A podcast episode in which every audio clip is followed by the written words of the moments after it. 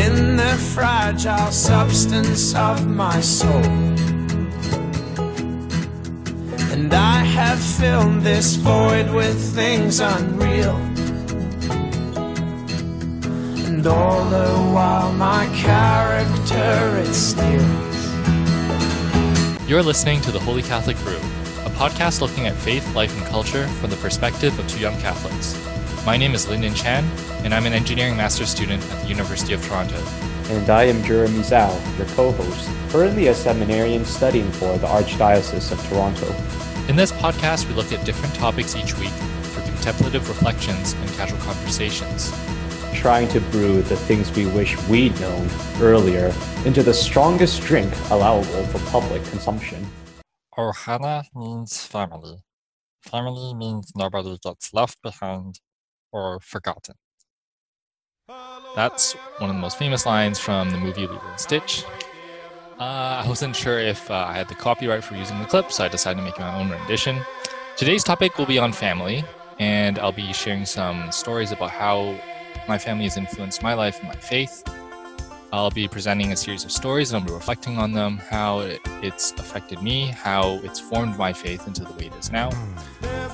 Uh, just a little disclaimer my family background is a funny mix of Catholic and Chinese cultures, but with also some influence of liberal Western culture, culture that we find ourselves in Canada today. I've decided not to include anything too personal from my family. I've kind of filtered them out, but for personal things from me, well, that's fair game, so I've left that in there. Thanks to my wonderful family. If you guys are listening, love you. Hope you enjoyed this. Hope you got some interesting insights from things I say today. And this will be my last episode for the first season of the Holy Catholic Brew. Uh, I'll be focusing on a more interview based format for the second season, and I'll need a bit of time to organize that. So please be forgiving for that time of silence until the next season. I don't expect it to be more than one or two weeks. And I'll have an interesting list of interviewees for the next season. I'm thinking of including people from different walks of life and asking them how their faith has been affected by the vocation that God has called them to. And yeah, thanks guys for listening and hope you enjoy this episode.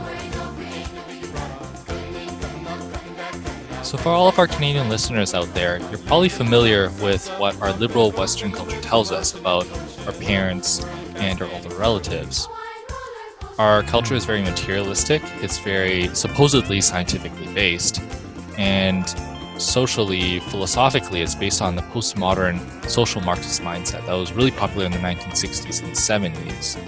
And according to that view, your parents are just the male and female humans who, well, they came together because they were attracted to each other, they had sex, and they gave birth to you, and then most likely they raised you up together.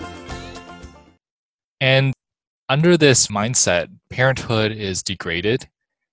It's an authority that must be questioned because under the Marxist mindset, all authority must be erased. Everyone must have a classless society, and therefore any class distinctions must be erased. Under our current Western mindset, having parents above children is an unacceptable authority.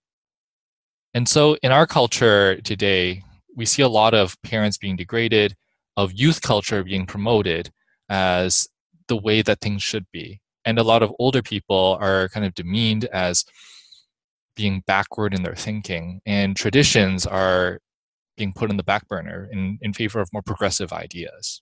But for those of us who are raised in a Chinese culture, we know that it's the older generations who demand respect and obedience from the younger generations.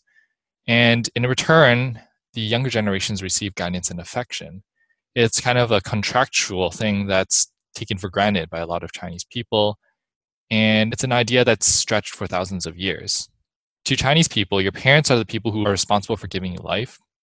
And they demand a lot of respect for that. Whereas a lot of Western people view their parents as kind of being friends, Chinese people tend to see parents more as authority figures as people who should be respected um, instead of being chatted with as though they were just casual friends. And to Chinese people, uh, your parents are just the most immediate link in a long stream of ancestors reaching back into the past. To Chinese people, the family is one giant conception of aunts, uncles, grandparents, grand aunts, stretching back way beyond the nuclear family, which I think most Western people think the family as. I think you might have heard of stories of Christmas dinners where people meet relatives that they haven't seen for a long time. And as I was growing up, because I see my relatives pretty frequently, I always felt that kind of weird because the family is so tight knit to Chinese people that this Western mentality of having distant relatives was very foreign to me. But we also know that parents and older relatives are sources of wisdom, and they teach us proper human behavior, how to interact with the world, and how to differentiate right from wrong. Traditionally, it's the father who provides for the family, disciplines the children, and they receive adoration and admiration for all of his many talents. It's the mother, on the other hand, who nurtures the children and shows unconditional love. In Catholicism, we see parents in a different way as well. We see that the love of one's parents is an icon to the love of God. An icon is a piece of art that depicts a religious topic and it helps the devotee to focus on spiritual things. It points from the material to the spiritual. And in the same way, it's you can see in the love of the father and the mother becoming a child as a symbol of how the Holy Trinity is like, of how the love between the Father and the Son becomes the Holy Spirit. And as children, we have no idea of how to interact with reality because, well, we were just born.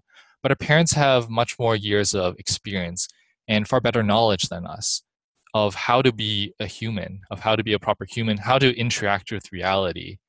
And it's the parents that teach us to be proper humans. And in the same way, God teaches us in a far more infinite way than our parents could of how to live our lives properly. God shows us, gives us laws in order to show us how we should live our lives if we are to be good people. And whether we like it or not, oftentimes we can't pick our parents. In the same way, we can't pick our God. We inherit a lot of our conceptions of God from our parents, from the way that our parents bring us up. And these stick with us, even if we modify or transform them over time in our adult lives.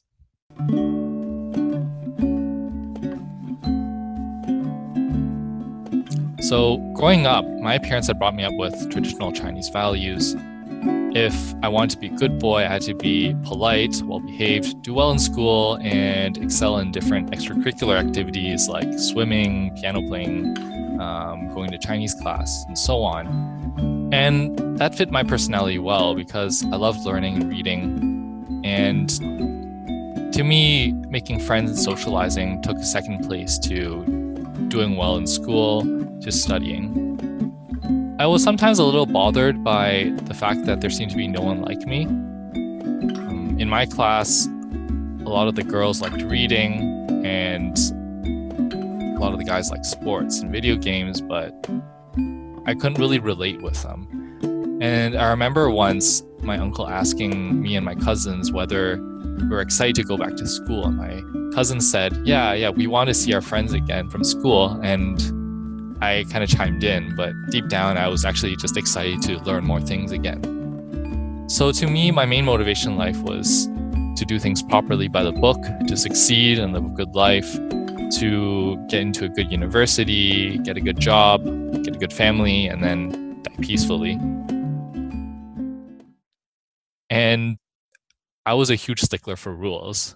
So I remember once I was having fun with my other classmates at elementary school. We're throwing wet toilet paper balls. So you'd take these toilet paper rolls and you'd soak them wet. And then if you threw them at a wall, it would stick, right? And we thought that was the most fun thing ever, but we got in trouble. We were caught for it. And I remember I was completely mortified that I would get a bad record on my name from when I entered high school or university. I thought that this would stick on my record forever. And my sense of worth, as you could probably expect, was predicated on my achieving things and earning love and affection. I was never the smartest kid in class, but I was happiest whenever I won awards at school and my parents dressed up to come to the award ceremony to celebrate my achievements. And to me, even though I was an atheist and an agnostic at the time, it really confused me why people thought of God as a person yeah, I acknowledge the existence of a higher being, someone who was more powerful or something that was more powerful than humans because I knew full well how limited us humans were with our intellects. And I acknowledged, yes, this thing should be respected and thanked for having created us and given us life. After all, we humans didn't create ourselves from nothing. But it made more sense to me that God would be a supernatural force. Why should we think of God as a person, right? It made a lot more sense from the way we observe the universe, of how science and nature works, that maybe this supernatural being was a force that rewarded people who are morally good and then punished people who are morally evil. But even after I became more religious and I started to go to church more, God to me was still a rule maker who had to be obeyed. And an authority to bow down before instead of someone to have a relationship with. To me, it felt like all this talk about having a relationship with God was just trying to cover up some of the not so pleasant details of religion. It was trying to sugarcoat reality, of trying to make the faith more relatable in a way. So I had a hard time understanding this. And over time, this rule based mentality really began to prevent me from forming proper human relationships. And I wouldn't say I was socially stunted, but I began to think of making friends as tools to be used and rewards to be earned as people who would either help me achieve my goals or people who should by all rights like me because of how good I was. And I remember when I was in grade six, I pursued a girl and I was devastated when I asked her to a school dance and she rejected me. And I thought, wow, me, I was the boy with the best grades in the class. Well, there were girls who had better grades than me, but I was studious, I was polite, I spoke Chinese. I was by all means a good boy. And I didn't understand that. And today it's easy for me to see how detrimental my insistence on following the rules was to my social development. At the same time, I can see myself being formed in that mentality and seeing the good things in it as well. I think if I were to become a father, I would also insist on a lot of these things that my parents had passed down to me, on this insistence that I do things the right way, of following some obvious rules that you need to work hard in order to succeed in life. And I do thank my parents for insisting that I do these things my very best and do them the right way. And that's really affected my faith in my life. And it's something I owe to my parents.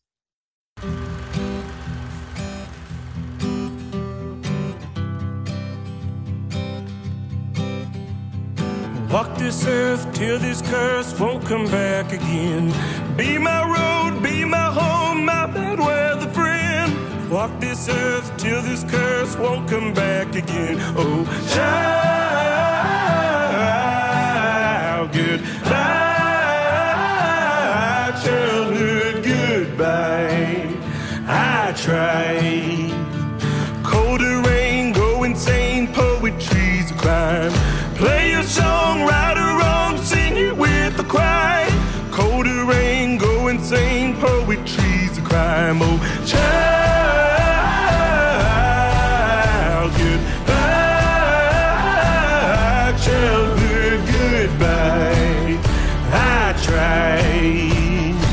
You're listening to Childhood Goodbye by Madisen Ward and the Mama Bear.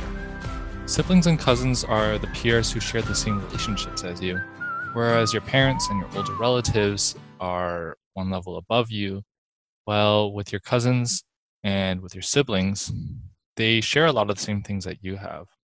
And there isn't that strict hierarchy of authority, of obedience that you see in your parents. They're the people who walk with you in life the older siblings and cousins have already walked ahead of you, and the younger ones just walk a little bit behind. The things that they've seen for the older siblings can inform the decisions that we make now. And in return, we have a responsibility to lead our younger siblings.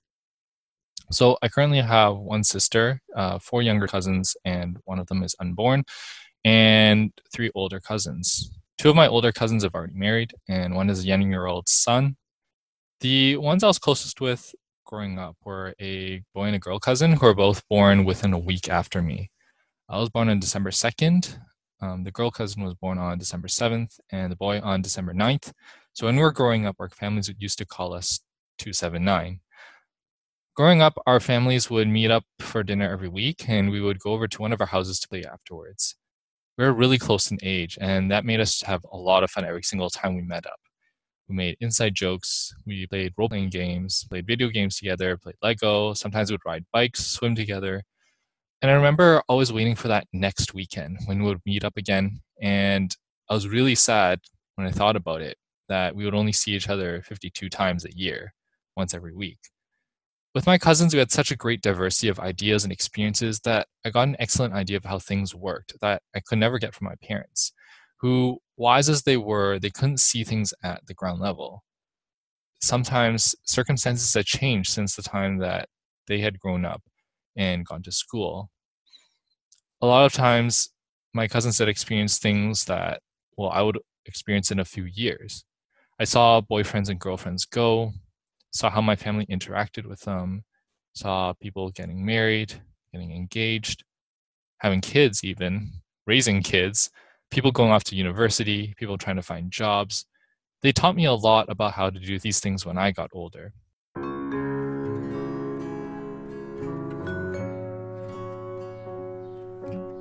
In growing up, I wasn't as close with my sister because, well, she was five years younger than me. And as a girl, I didn't really know how to relate with her. I thought, what could I really say to her? She liked playing with dolls and socializing with her friends, typical girly talk. Her personality was also really different from mine. She needed her friends a lot more than me, whereas I was just happy to keep to myself and read books. And I was used to being an only child for five years, so I began to fight with her a lot. I thought of her as a competitor for my parents' attention. I did better in school than she did when we were growing up, and I later learned that she really resented how our parents held me up as an example. She felt that every single time I succeeded and she failed, that they were saying, Look, can't you be more like Lyndon? Be less of yourself. And in life, I think the tendency is to think that we live our lives independently of each other, especially in our liberal Western culture, where we're taught that our society is individualistic, that we're independent actors who choose the best choices in order to make ourselves happy. And we think that our own experiences are completely separate from those of others, that there really isn't anything to be gained by looking at other people's lives. But do you really think you're so special that other people's experiences can't be of any help? do you really think that you're so different that you can't help out your younger siblings and cousins? That was something that really plagued my mind as I was growing up. And I began to have a more mature understanding of how to interact with people. When I first joined UTCCC, so for those who don't know, that's the University of Toronto Chinese Catholic Community, I began to notice that some of the members with siblings had really strong relationships amongst themselves, something that I really was jealous of, especially how they worked together to face problems. And whenever their parents misunderstood them, they would smooth out understandings with their parents. In a way, it was kind of like they're interceding on behalf of their siblings. At the same time, it wasn't anything rebellious. It was perfectly respectful, but it was also loving. It tried to make the family more harmonious. And also, when I joined UTCCC, and became a leader, I was really confused when I made all these very neat and organized talk plans that people didn't enjoy as much as I thought they would. It was then that I realized being in a relationship with people isn't just something that you do on your own, that there's no need for listening, for adapting to suit their needs. I realized then that my relationship with God wasn't something that I could earn, something I could obtain for sure if only I finished requirement A, B, and C. And I began to be more open to pursuing a, relationship with God, one that could only occur if I was open to Him as a person, not merely as some spiritual force that I need to follow in order to get some benefits. Over time, I intentionally began to try and see things more from my sister's perspective. How did she see things in a different way from me? How she experienced things different from me? And what was best for her? that was something I hadn't really thought of before. And I tried to be less selfish in my interactions with her. I listened to her more when she talked about her problems with her life, and I was more open to her with whatever she was going through. I tried to sympathize with her more, and slowly and slowly, I began to see that she wasn't as unlikable as I thought she was before. Maybe it's because as we grew up, we got more things in common, especially as she went through high school, through university, the things that we experienced became more and more similar. But I also like to think that it was this change in attitude of learning how to go in a relationship with people that really improved our relationship, that helped us to grow closer as brother and sister. I also try to give her advice based on what I'd gone through in university, through the good decisions that I'd made and also the mistakes. And I try to help her make better life decisions. And whenever our parents misunderstood us, I try to intercede on her behalf. Doesn't this language of interceding really sound familiar? Well, of course it does. If we're Catholics, we have our saints. We have the saints to learn from and to emulate with their good solutions and avoid their mistakes. They've lived before us and they've succeeded. There are model examples of what it means to be a Christian. They teach us how to live our lives in obedience to God and fall in love with Him and become spiritually successful. If the purpose of our lives is to live with love and go into heaven, well, that's exactly what the saints have done. And what better examples can we have to follow? From their mistakes, we also learn to avoid them so we can avoid the same problems that they struggled with. The saints aren't perfect people.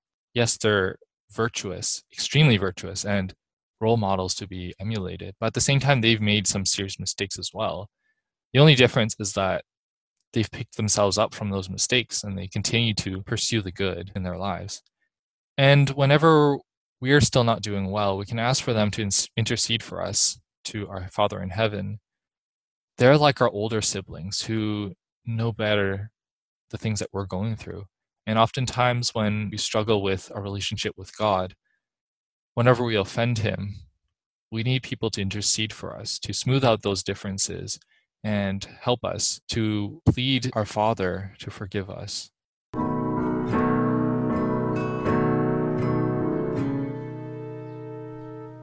So, in summary, family is the cradle of life. Whenever you take away the cradle, it's much harder to sustain life.